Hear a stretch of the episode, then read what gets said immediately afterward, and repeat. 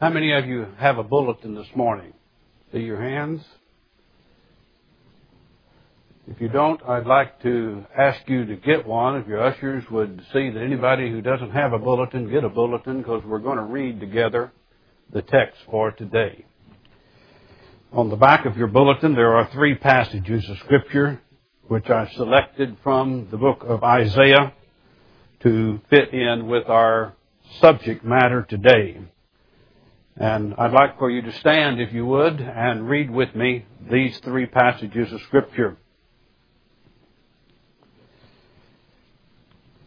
First from Isaiah chapter 42 verses 1 through 4, and then Isaiah 43:10, and then Isaiah 49 verses 3 and 6. Ready? Behold my servant, whom I uphold, mine elect, in whom my soul delighteth. I have put my spirit upon him. He shall bring forth judgment to the Gentiles.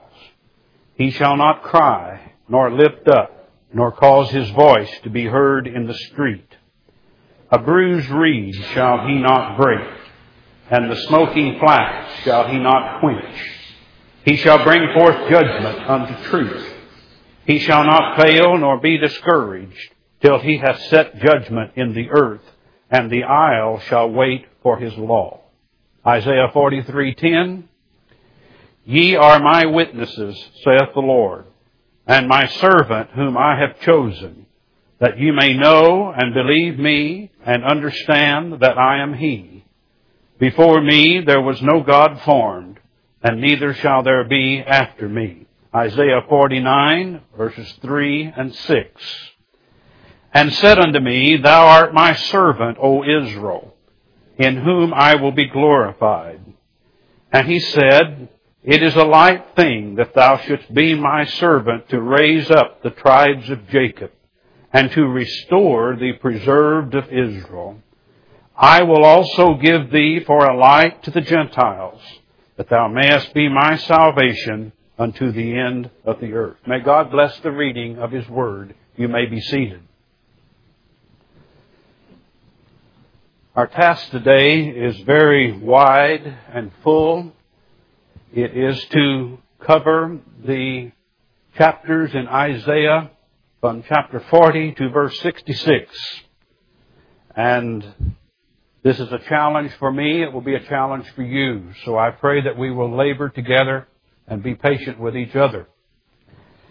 Today's message will be the 15th in the series on the mystery of human suffering. And we've entitled the message, God's Suffering Servant and Witness.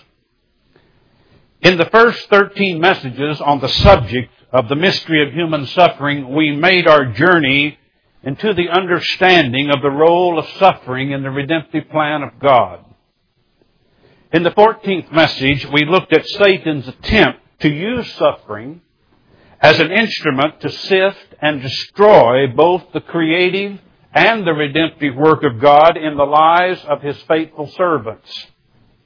And we use the book of Job to illustrate this effort on Satan's part. In today's message, we wish to show how God has chosen to use the sufferings of His servants to serve as a witness unto His truth in evangelizing the nations who are blinded from the truth of God due to their sin and selfishness. And in doing so, we will seek to show that there can be no true evangelizing without the occurrence of a confrontation between the holy God and the sinful creature, man.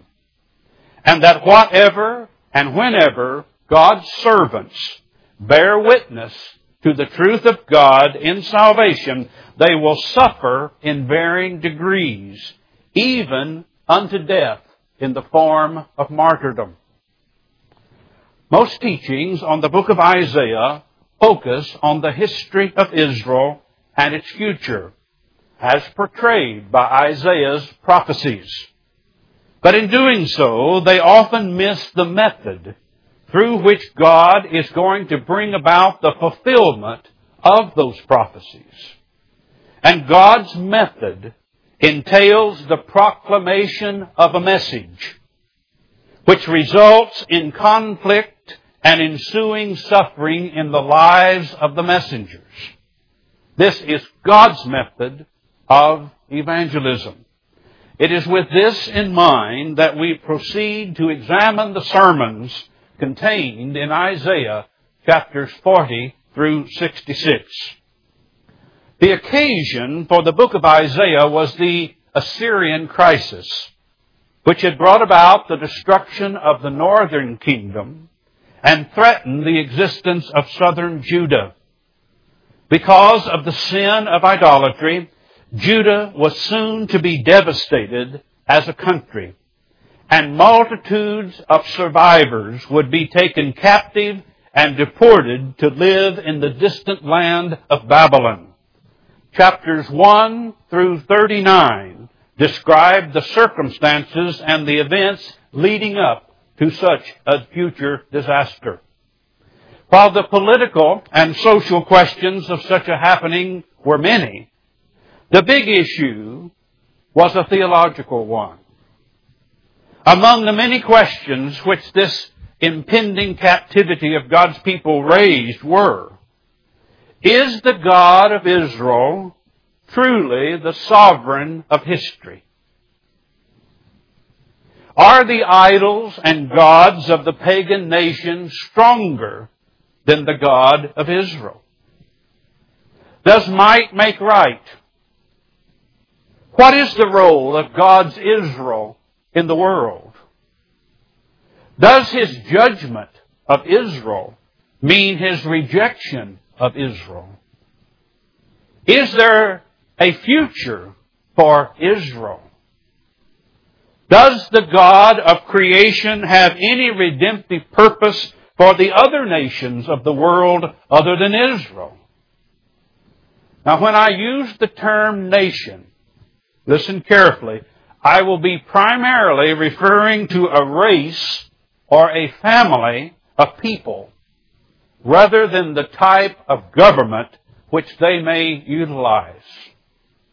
The tone of impending judgment changes, though, in chapters 40 through 66 to that of restoring the hope of the exiled people by giving them a new vision and purpose while living in a strange and foreign land far away from their homeland.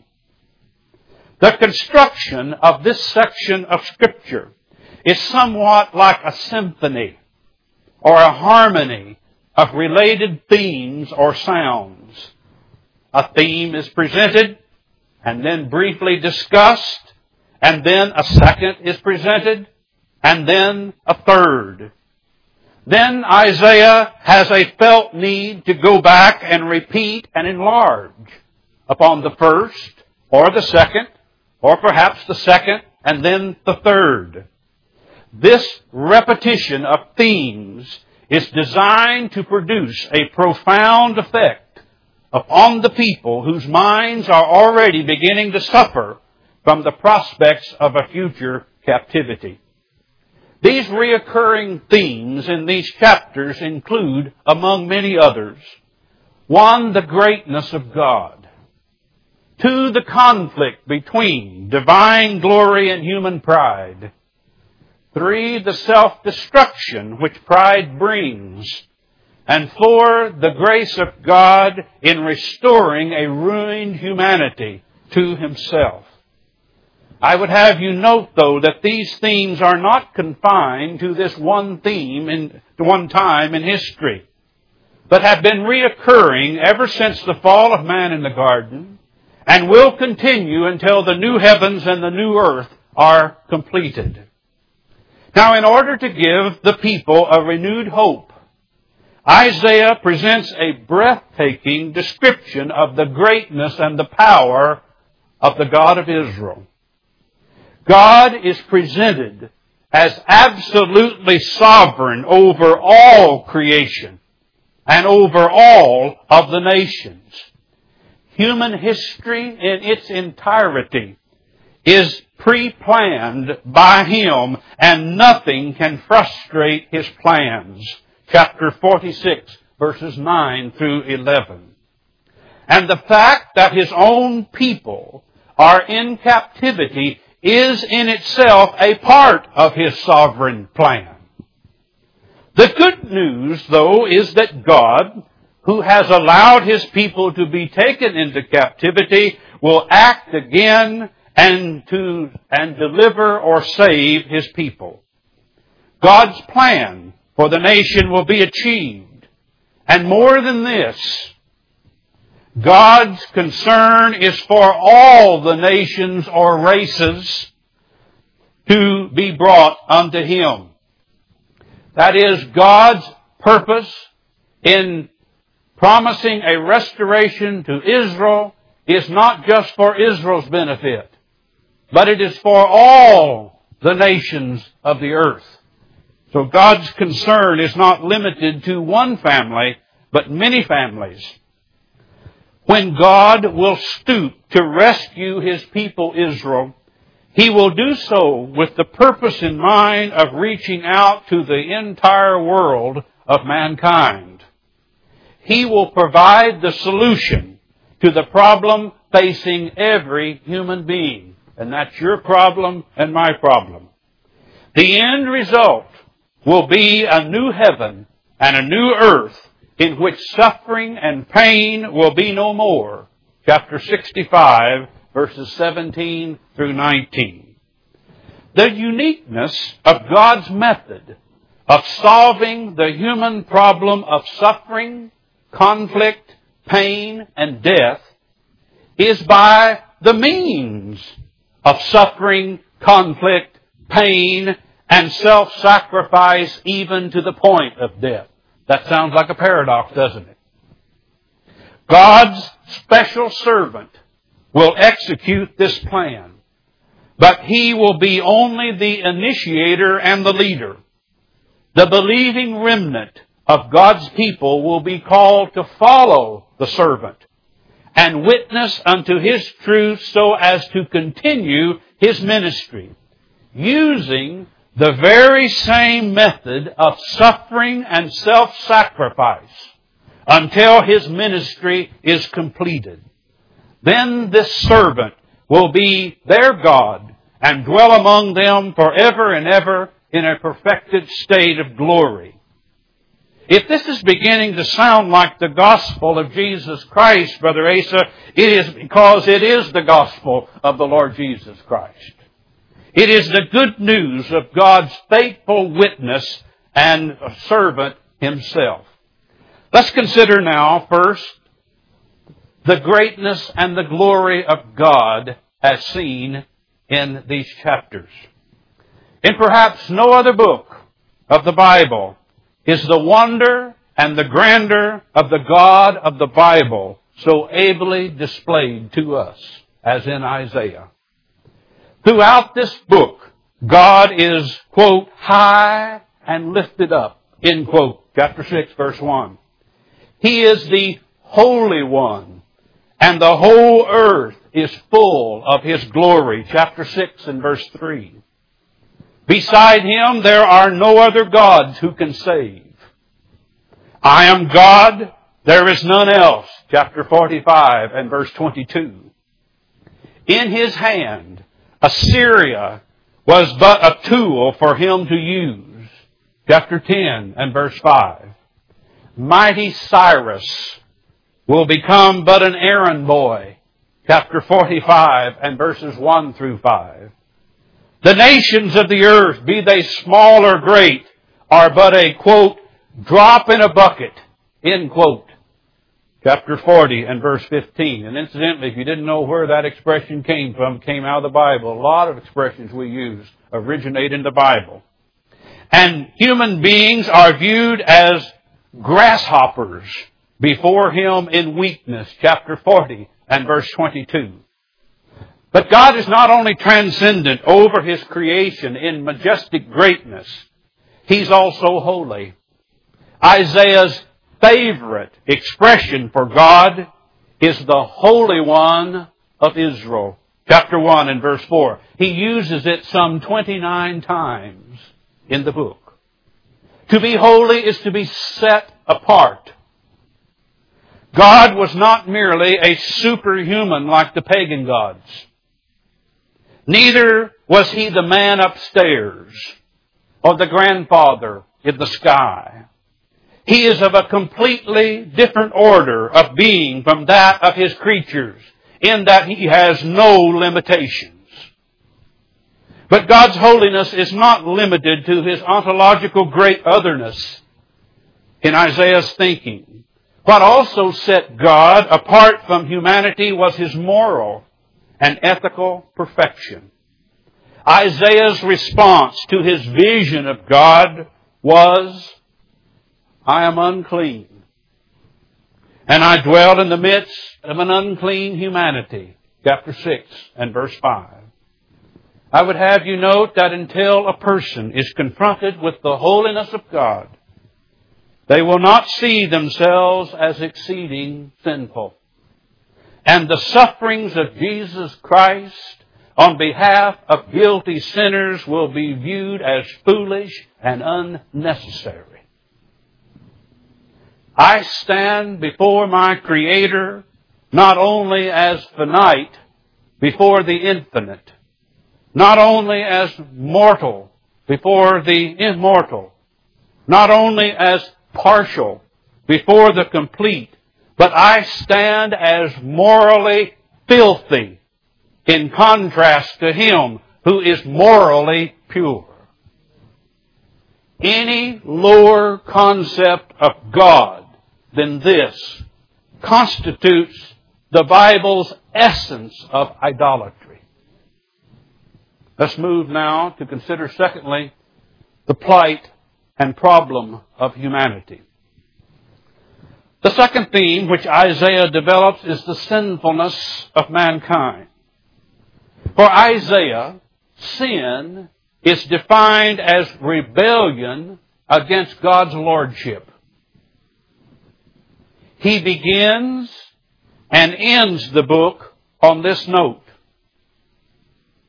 For your own purposes, look in chapter 1, verse 2, the beginning of the book where he uses the word rebellion, and then the last verse in the book, chapter 66 and verse 24, he defines sin as transgression. God is the only Lord, the only Holy One. He has made all things for His sovereign purposes. He is directing history to its final goal of universal peace and health. How incredible is it then that a human being, the work of God's own hands, should rise up against the Creator and say, No, you shall not. This is seen in chapter 10 and verse 15, chapter 29 and verse 15, and 16, and chapter 64 and verse 8. Let's consider Isaiah 29, 16, if you'll turn there with me for a moment. Again, we're illustrating how ignorant it is for a creature to try to say the Creator, you can't do what you want to do. Isn't that turning things upside down? Well, that's what is brought out here in verse 16, 29, 16. God says, Surely your turning of things upside down shall be esteemed as the potter's clay. For shall the work say of him that made it, he made me not? Or shall the thing framed say of him that framed it, he had no understanding?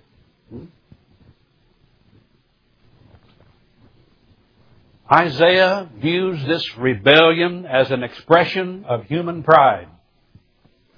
We, as finite creatures, refuse to accept our role as creatures and admit that we are dependent upon God. We will be high and mighty. We will promote and idolize those who pretend to be high and mighty. We want to be in control and we will seek to destroy everything which we cannot control. Chapter 10, verses 7 through 14. It is this sinful pride which Isaiah sees as having put a barrier between God and mankind. In Isaiah 59 2, God says, Your iniquities have separated you from your God, and your sins have hidden his face from you. The original sin of Adam and Eve has caused an intellectual blinding of the mind that manifests itself in worshiping limited things. Let that sink in. Isaiah is astounded at the stupidity of this rebellion. Go to the first chapter, verses 2 and 3, and note there what God says. He says, I have nourished and brought up children, and they have rebelled against me. The ox knows his owner, and the ass his master's crib. But Israel does not know. My people does not consider. Any clear-headed examination of the facts of life ought to make it clear that humanity is not the ultimate power and cannot solve its problems of war, suffering, and death. That ought to be as clear as a bell. Death grins at our pretensions to greatness. Chapter 14. What earthly nations can conquer their foes and remain in continual power? Chapters 13 through 23. All of the wars in human history have been fought to establish peace by controlling those of another position. What human leader can be depended upon to never fail his followers? This is brought out in chapters 7, 21, and 28 through 30. And yet men persist in attempting to solve their problems by the folly of self-control. Because the alternative, listen, is too distasteful they would, the alternative is that they would have to bow, Brother Jim, before the sovereignty of God and become His servant to serve others. And that alternative fallen man will not embrace. The result of this rebellion is intellectual suicide. Isaiah sees that the thinking of rebellious man has become darkened and blinded to the truth of God's Lordship. Isaiah sees men estranged from God as living in a dark prison. They are said to dwell in darkness. Chapter 42 verse 7. Another metaphor. They are said to be trapped in caves and cannot see true reality. Isaiah 45 verse 22 says, This is a people plundered and despoiled. All of them are trapped in caves or are hidden away in prisons. They have become a prey with none to deliver them. Deep darkness covers the whole earth and all of the nations of humanity are in it chapter 60 and verse 2. We've seen the greatness of God. We've seen the plight and the problem of sinful humanity. Let's consider thirdly the solution for human sin and suffering. If man is helplessly blinded by sinful pride, how can he be delivered?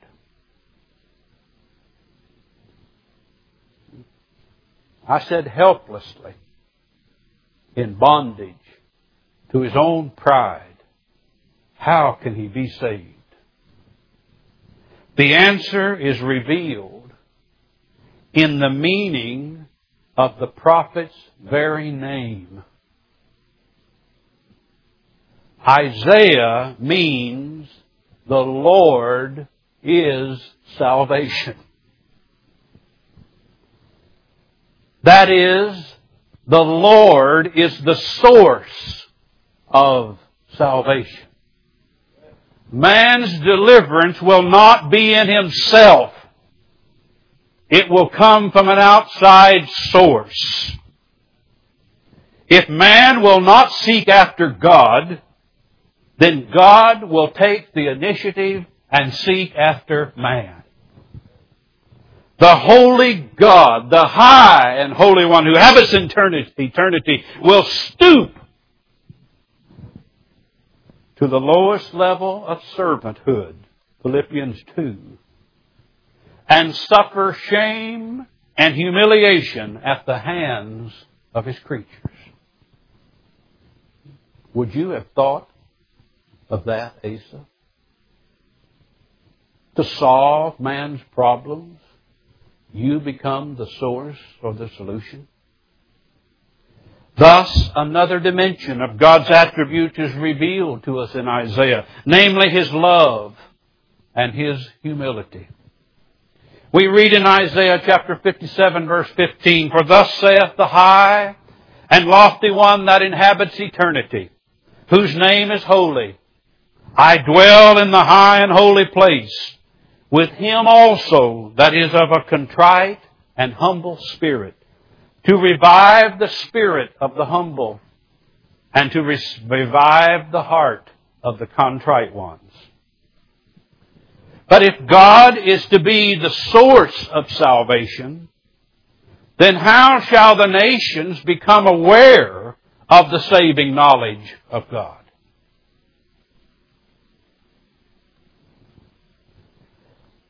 Their predicament is complicated by the fact that the one and only true God is a God who hides himself. Isaiah 45:15 says, "Verily thou art a God that hides thyself, O God of Israel, the Savior." Men cannot see God directly, for he is invisible to the visible eye.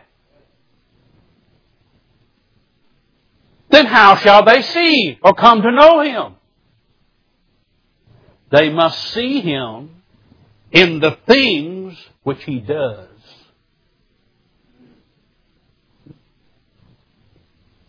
Isaiah reveals four ways in which people can see or understand the reality of the invisible God.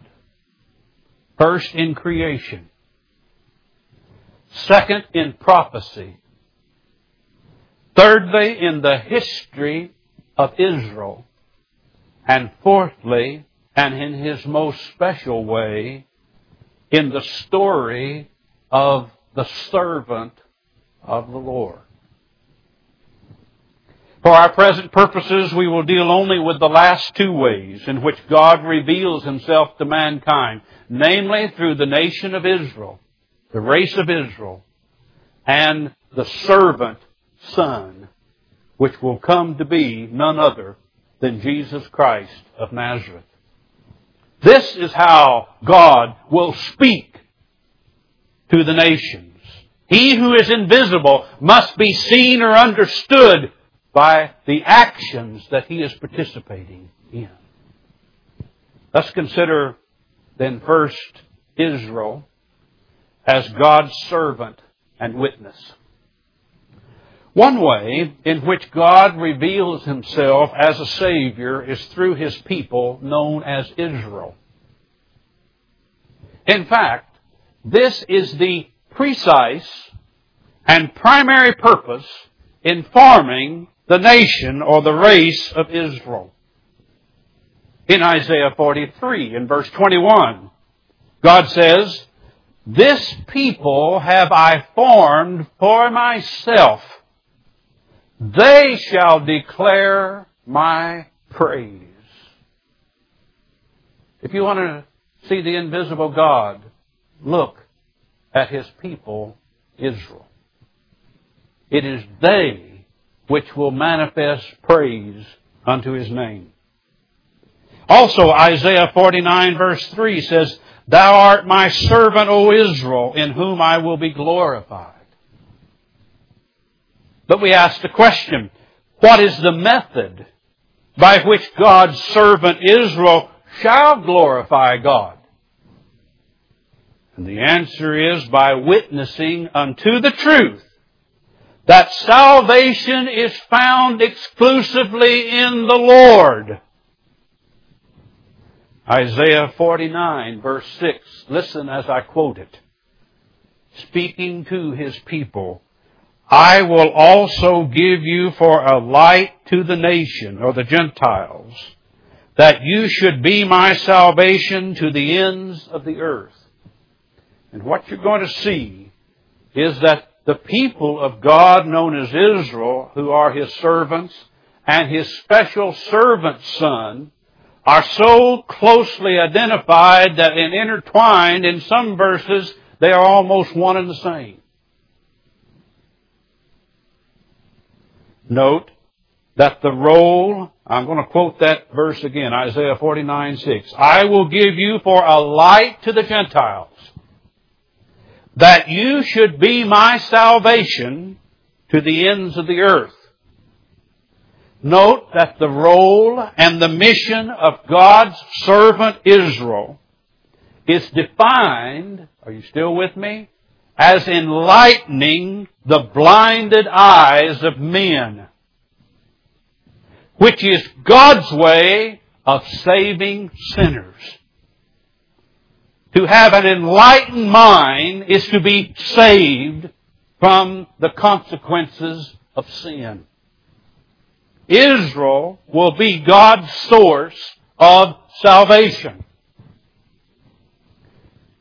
The unfaithful and unbelieving segment of Israel has never done this and never will. It is only the faithful and believing remnant of Israel, those in whom there is no guile, an Israelite indeed, who will have and continue to glorify God by witnessing unto the truth of God's way of salvation. Beloved, the people that are living over there in the Middle East are not the true Israel of God, for they are not witnessing unto the truth that God alone is the source of salvation through Jesus Christ His Son. It will be the believing remnant of Israel to whom God will now focus on to work to bring forth His servant son. It is now in the context of God's central purpose for the people of Israel that Isaiah introduces the concept of the witness. Isaiah describes this in dramatic form in chapter 43 in verses 9 through 12. Very interesting passage. It can be just read over and missed though so easily as what's going on here.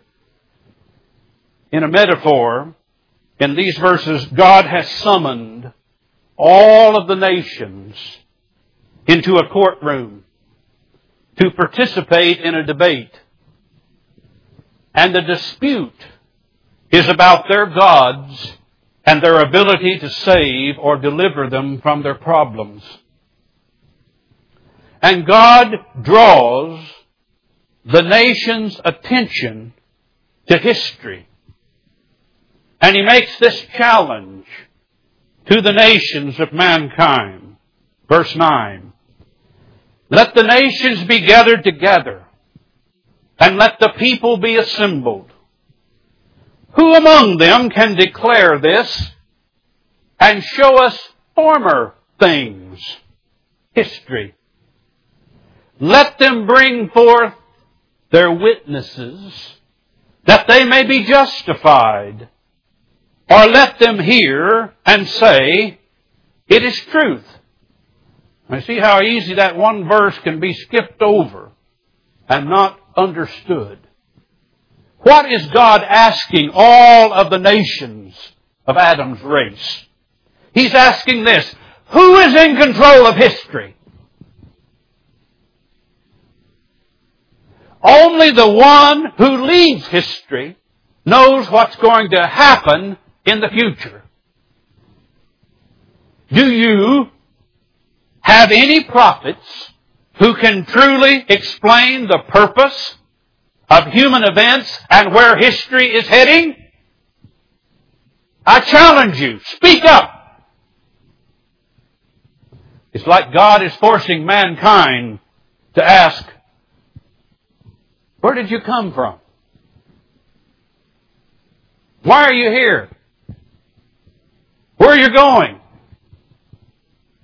Is there any meaning or purpose to living in a world of suffering in which you're going to go back to the dust of the earth? Why were you born?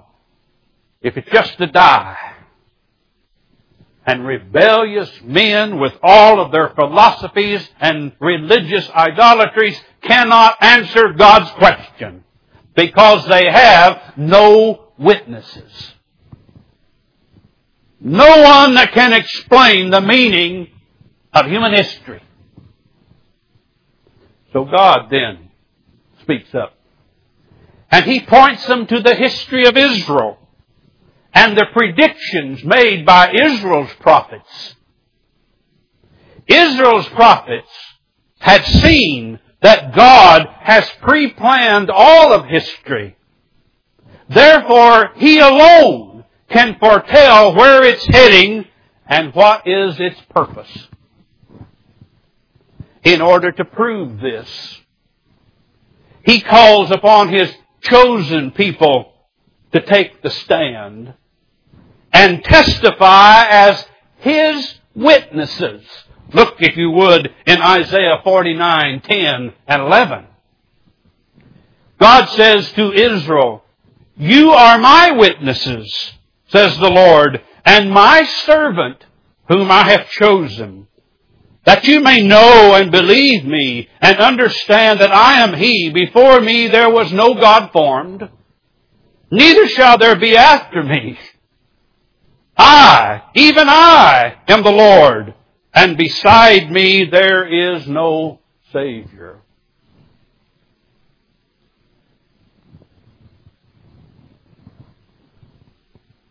The witnesses of the nations cannot explain the meaning of history. But God's prophets in Israel can. Because they know a God who has pre-planned history and controls history and can predict the outcome of the human race. And thus, Israel does not exist for her own glory and temporal self-interest. Did you hear that? Israel was not formed for her own temporal self-interest and glory. She has a mission to be both God's elect servant and truthful witness to all the nations of the world. Now the word witness is an interesting word. It has a primary meaning in Isaiah as one who attests to the truthfulness of the facts of a matter. The Greeks used the word witness in reference to their trials and courts of law, and they associated it with something who, quote, someone who has seen something. Get it? If you were to be a witness in a Greek trial of law, you, first of all, had to have seen something. and then you were to attest to the truth of what you had seen. Over time, though, the usage of the word witness would evolve to develop into a secondary meaning, namely that of martyr. A martyr is one, now listen, who is willing to die for what he or she believes they have seen to be true.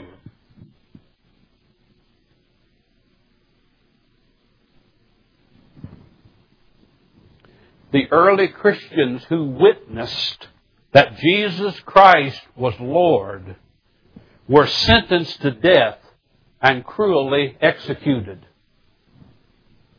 Jesus himself in Revelation 1 5 is called the faithful what? Witness. And the disciples in Revelation 12 17 are described as those who keep the commandments of God and have the testimony or the witness of Jesus Christ. Revelation 2.13 states, Antipas was my faithful martyr. And that's the same word as witness. Who was slain among you Revelation 17:6 I saw the woman drunken with the blood of the saints and with the blood of the martyrs of Jesus. The blood of the witnesses of Jesus. But what I would have us note is that even in Isaiah's time God's witnesses would suffer for standing for the truth of God and that it was always been the case. It's the same truth today. Whoever identifies themselves with the truth that God is exclusively the Savior of men in Jesus Christ is going to suffer at the hands of men. You cannot be a witness without confrontation and suffering. Now let's look at second way in which the word is used in, rather, uh, in God's plan. Not only will God work through His people Israel, but He will work through the Messiah, who is revealed in Isaiah as God's special servant and witness. The Messiah will be the anointed one the servant of the Lord, as a distinct person, appears for the first time in the 42nd chapter of Isaiah. He appears again in chapters 49 and 50, once more in chapters 52, 13 through chapter 53, verse 12. Isaiah makes it very clear that this servant is God's main agent in human history. He will be a servant king. He will suffer with his people. Isaiah 7, 14 through 17. He will redeem his people. Isaiah 9, 1 through 6. He will rule over his people. Isaiah 11, verses 1 through 5. And he will suffer for his people. Isaiah 53, 13. Isaiah 52, 13 through 53, 12. It is through the means of suffering that God will deliver His people from suffering. Did you hear that? Did I say that right? Sort of doesn't make sense. I better say that again. It is through the means of suffering that God will deliver His people from suffering, which is caused by sin and its consequences. Now, since the book reveals God's hatred of human arrogance and pride, God's servant will establish his kingly rule as Lord through the moral force of his own humility and self-giving rather than by brute force or through the use of military means. We've been studying in Sunday school the different kingdoms of the world in, in um, uh, the book of Daniel. All those kingdoms overthrew one another by military might. God's servant will not force the victory upon people in that manner. He will conquer through humility and giving away rather than taking. Get it? How different. He will conquer by love and mercy. It is clear, in some sense, that this servant will be God Himself. The child that is to be born is none other than the mighty God, the everlasting Father, Isaiah 9 verse 6. He, now listen carefully, he whose humanity was formed in the womb of a Jewish virgin, Isaiah 7:14, shall be called Emmanuel, because he, you still listening, is the creator of the human womb from which he will come.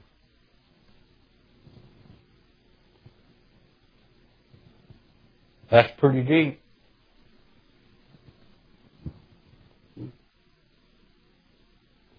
He who is formed in the womb forms the very womb from which he shall come forth.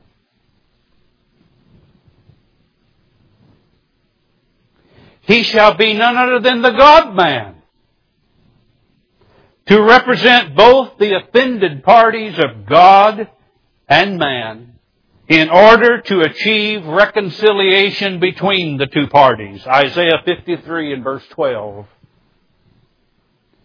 He will shine as a light to penetrate the darkened minds of mankind. Isaiah 60, 1 through 3. But he will have only one weapon. The sword of his what? Of his word. That is, he will have a spoken message that will cut through the darkness. Isaiah 49 1 reads, Listen, O isles, unto me. Hearken, ye people from afar. The Lord has called me from the womb. From the bowels of my mother, He hath made mention of my name. I stopped the quote. Thou shalt call His name Jesus. Who named Jesus? Not Mary and Joseph. God named Him while He was still in the womb. And He has made my mouth like a sharp sword. Completion of the quote in verse 1 of chapter 49. The sword that will conquer will be a spoken message transmitted through the servant's mouth. And thus he will be God's witness. He will become God's mouthpiece to reveal his saving truth to Adam's darkened race. And this message will become glad tidings or good news that God has a solution for man's sins and its sufferings. Isaiah 52, 7, you've all heard it. How beautiful are the what? Are the feet, are the mountains, are the feet of him that bringeth good tidings, that publisheth peace that bringeth good tidings of good, that publisheth salvation, that saith unto Zion, Thy God reigneth. I like that. Isaiah 52, 7. This message, while it is an overture to be good news, is not good news, though, to all who hear it. It is a message of light which collides with darkness caused by Satan's lie that man can be his own God. In order to destroy the lie of Satan, the words of the servant must cut deeply through the darkness. His sword of truth will penetrate deep, inflicting pain and greatly disturb those who love darkness rather than light because they're what? Their deeds are evil. John 3:19. And this will lead to a violent reaction against the light. Jesus came not to condemn the world, but to save the world. But his message of good news hurts and offends those that he has come to proclaim this message unto. When the messenger makes his appearance, he will come through the physical seed of Abraham, Hebrews 2.16. Yet when he comes into his own brethren, his own race, his own family, the large segment of Israel will not what? Receive him. The unfaithful and unbelieving segment of Israel, Brother Pete, will stumble over him and he will become a what? A stumbling block. They will reject God's way of suffering as the source of their salvation. When our Messiah comes, He'll conquer the Romans. And then our problems will be over. But the idea of a suffering deliverer, Israel cannot comprehend. They will put him to death, esteeming him stricken, smitten of God, and afflicted. Isaiah 53 4. Yet it pleased the Lord to bruise him. He hath put him to grief when thou shalt make his soul an offering for sin. Isaiah 53:10. This servant's son dies not for his own sins, but for the sins of others. All we like sheep have what? Gone astray. We've turned everyone to his own way, and the Lord hath laid on him the iniquity of us all. Isaiah 53, 6. Chapter 53 concludes the ministry of God's special serving servant in bringing about the redemption of humanity through his sufferings and death. However, it also shows that the servant is yet alive to see the travail of his soul and the satisfaction that it brings. Isaiah 53:11. It shows him alive and directing his intercessory ministry as a priest in applying his saving benefits to the nations of humanity. Isaiah 53 and verse 12. He who suffers and dies is seen last as alive and well at the right hand of God. Now let's look finally. Fourth heading, the expansion of Israel. The expansion of Israel. How then is the news of this exclusive redemption in God's servant, the Christ, to reach the world of the Gentiles? Now, beloved, that's where you're sitting at before me today. All of us are Gentiles here. How shall this message come to where your ears shall hear it?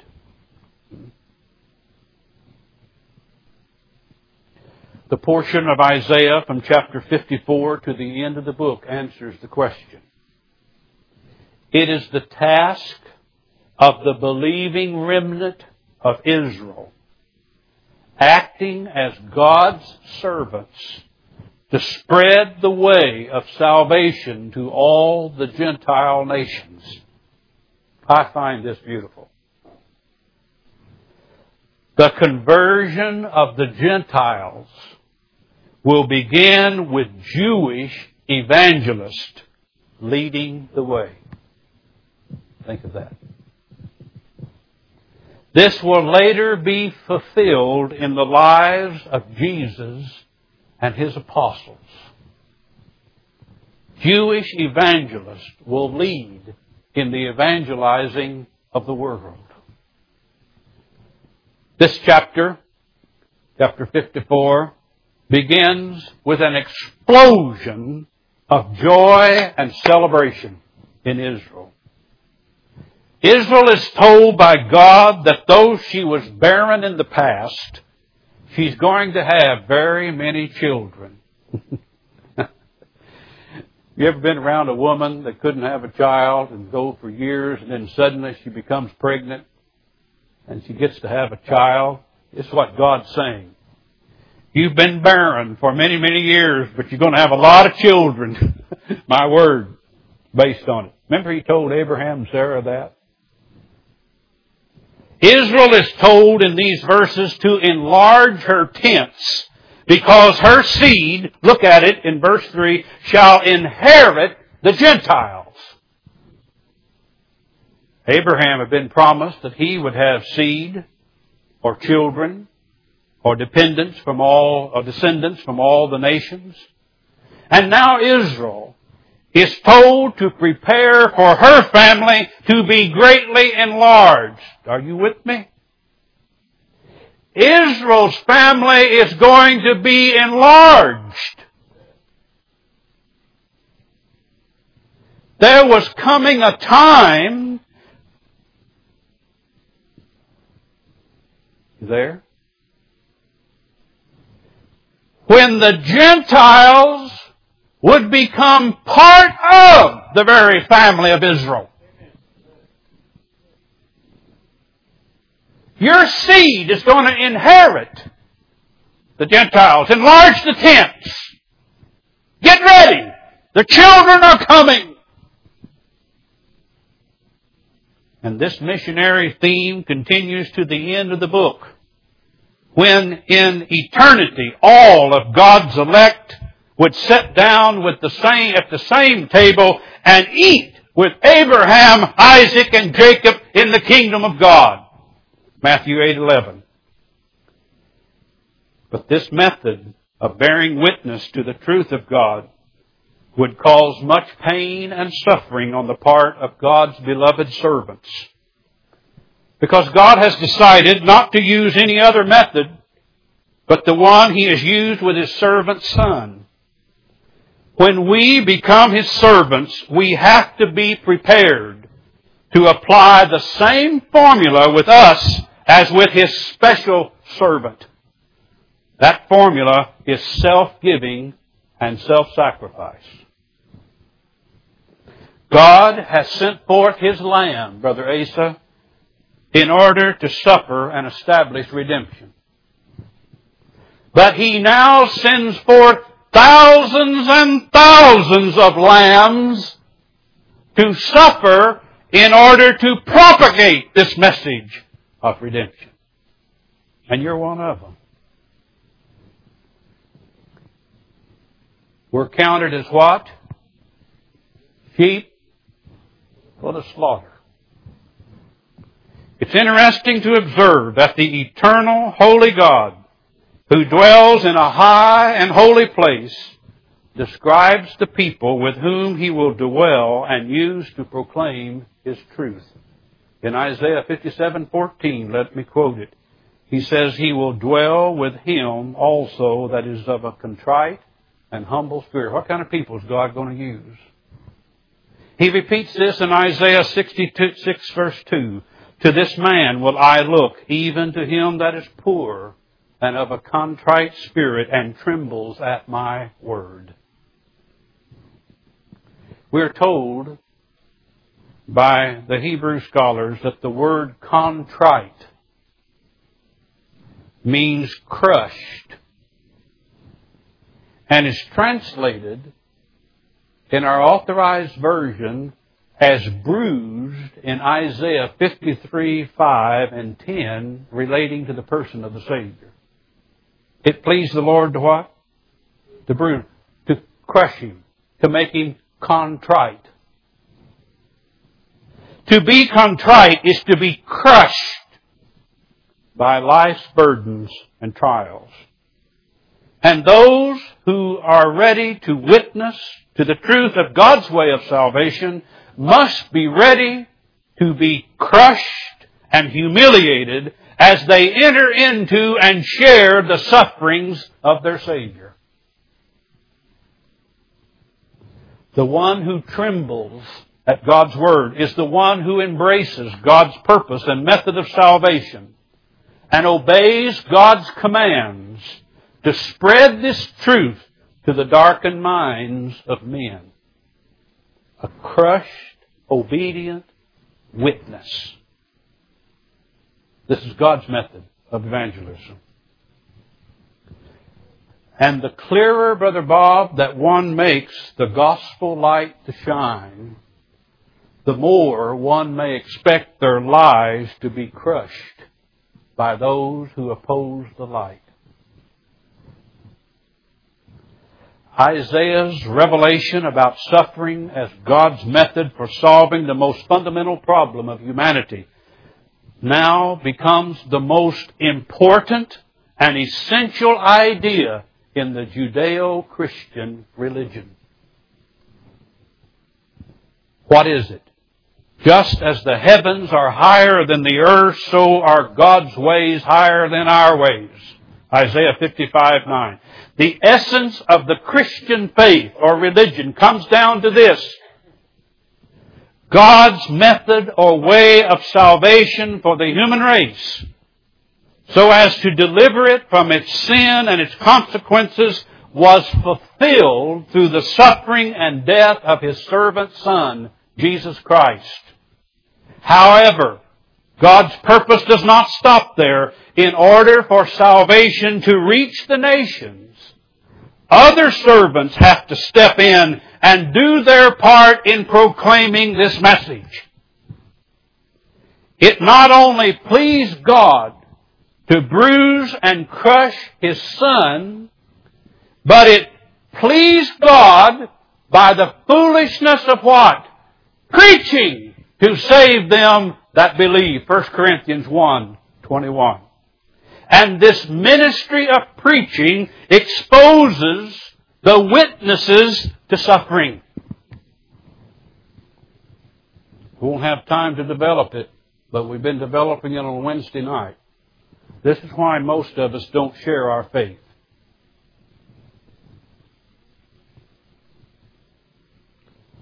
We're just too cotton picking proud and ashamed of Jesus Christ. Proud of ourselves and ashamed of Jesus. We don't want to suffer humiliation and rejection and having doors slammed in our face and be told, don't bring that up again.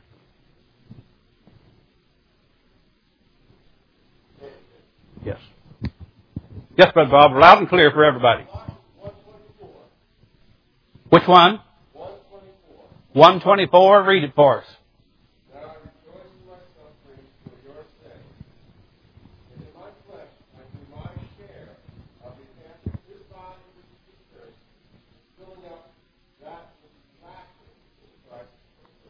Beautiful passage, isn't it? Oh, that we had time to enlarge upon it. Excellent passage. Chapter 66, verse 21 completes the vision of the expansion and final triumph of the gospel kingdom of Christ with the startling statement that some of the converts from the Gentile nations would be given the right, Brother Jim, to serve as priests and Levites in the worship of God. Now that doesn't much shock many of you, does it?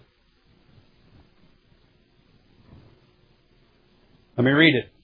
And I will also take of them for priests and for Levites, saith the Lord. Speaking of the Gentile converts. It may not shock you as a Gentile, but I tell you it would shock an Orthodox Jew. An Orthodox rabbi of Isaiah's time would never have dreamed of the heathen becoming such an equal part of God's chosen people so as to qualify as servants in the holy worship of God. Even in the temple, there was a court for the Gentiles. They could not come into the inner court of the Jews. Later on in time, Peter, a Jewish apostle of Jesus Christ, would say to an audience of believing Gentiles, listen, but you are a chosen generation, a royal priesthood, a holy nation, a peculiar people, that you should show forth the praises of him who hath called you out of darkness into his marvelous light, which in time past were not a people, but are now the people of God, which had not obtained mercy, but now have obtained mercy. 1 Peter 2, 9 and 10. Truly, the work of Jesus Christ, the Jew of all Jews, has rent the veil of the temple and torn down the middle wall of partition between Jew and Gentile, having slain the enmity thereby. Ephesians 1, 11 and 12. Thus enabling, quote, that the Gentile should be fellow heirs and of the same body and partakers of His promise in Christ by the gospel. Ephesians chapter 3 and verse 6. Huh? This is the Israel. Has God cast away Israel? No. Paul says, I'm an Israelite. God is continuing to work through Israel, the believing remnant, made up not only of believing Jews, but believing Gentiles in one body. And Isaiah saw this hundreds of years before it was ever fulfilled. In contrast, Jesus spoke these words to the unbelieving segment of Israel who rejected him and his message. Quote, the kingdom of God shall be taken from you and given to a nation, bringing forth the fruits thereof. And Peter has just defined who that nation is. The unbelieving segment of Israel misunderstood the doctrine of election by God and perished. Isaiah 66:24. Look at the last verse there. We went on your own. We haven't time. We're running over. Israel thought they had been chosen to be served by the Gentiles. This segment. But the believing remnant correctly understood the doctrine as to why God chose them. They were chosen to serve God by ministering unto or serving the Gentiles. Get it? Better to give than to receive. I wish now to make three brief statements which will apply these principles in application to three types of churches. One, a large church, or two types of churches. One, a large church, and another, a small church. And I must be brief. And I said, this is laborious for me. I know it's laborious for you, but I hope that you're seeing the gospel uh, uh, unfolded. You're seeing the height, the depth, the width, and the breadth of the love of God in Christ Jesus, as prophesied in the greatest gospel prophet in the Old Testament, Isaiah. Okay? Here is the application I would make to the large church. Be careful that you are not lifted up in pride, in believing that you are pleasing the Lord, if you are either ashamed or opposed to the gospel that God alone saves sinners based on His good pleasure which He has purposed in Himself.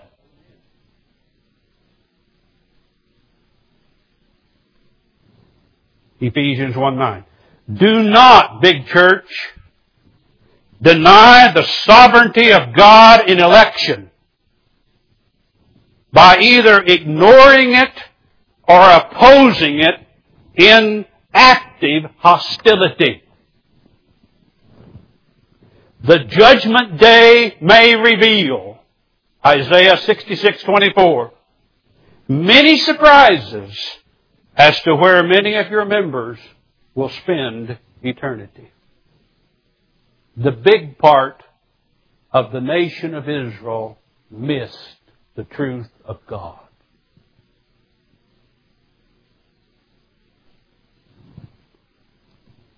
A word to the small church, which is discouraged.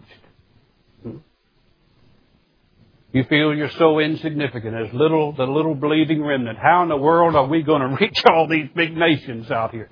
We're just a nobody. To the small church today, be not dismayed. If you're discouraged in the size of your church, be not dismayed. If you have and are making the gospel clear and want to see people saved through your evangelistic outreach, it may be that your reputation in the eyes of others in the community is that of Elijah of old, of whom Ahab said, Are you the one who troubles Israel? 1 Kings 18:7. Hear the words of your master, little church, who's discouraged. Revelation 3, 8 and 9. I know thy works. Behold, I've set before you an open door, and no man can shut it. For if you have a little strength and kept my word, have not denied my name, indeed I will make those of the synagogue of Satan, who say they are Jews, but are not, but lie. Indeed I will make them come and worship before your feet and to know that I have loved you. what a consolation. Now I give us this encouragement, but also a, a, uh, a concerning understanding in God's dealings. Listen, little church, little flock. Sometimes, listening, sometimes say sometimes, when God is going to judge a community for its rejection of the truth, He will do so by removing godly leaders and churches and not replacing them.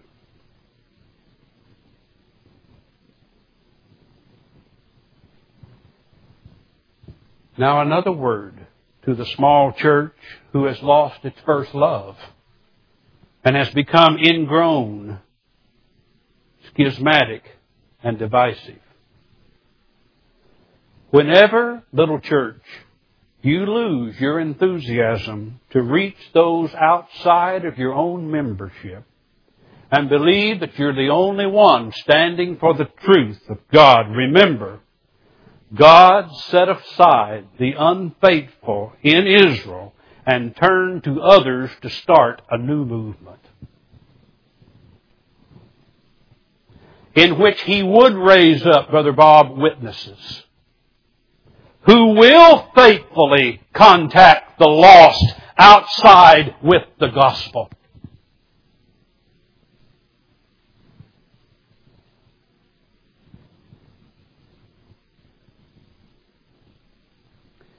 May we, in closing, ask God to enable us to boldly say with Paul, I'm debtor both to the Greeks and the barbarians, both to the wise, the unwise. So much as in me is, I am ready to what? Preach the gospel to you that are in Rome, for I am not ashamed of the gospel of Christ, for it is the power of God unto salvation to everyone that believeth, to the Jew first, and also to the Greek. For therein, in that gospel, is the righteousness of God revealed from faith to faith, as it is written, the just shall live by faith. I believe this is the message of Isaiah. May it apply to us here in this congregation of believers. Let's pray. Father, we have labored in your word today both as speaker and listeners. We thank you for the opportunity to assemble. And we pray that as we come to be equipped for the service of your ministry and to worship you in your risen Son, that we will go forth from this facility and truly be the Israel of God, not ashamed to tell the nations of the Gentiles who you are and what they are and what the solution for their problems are. Take this message, drive it deep into our beings as individuals and a church. In Jesus' name, amen.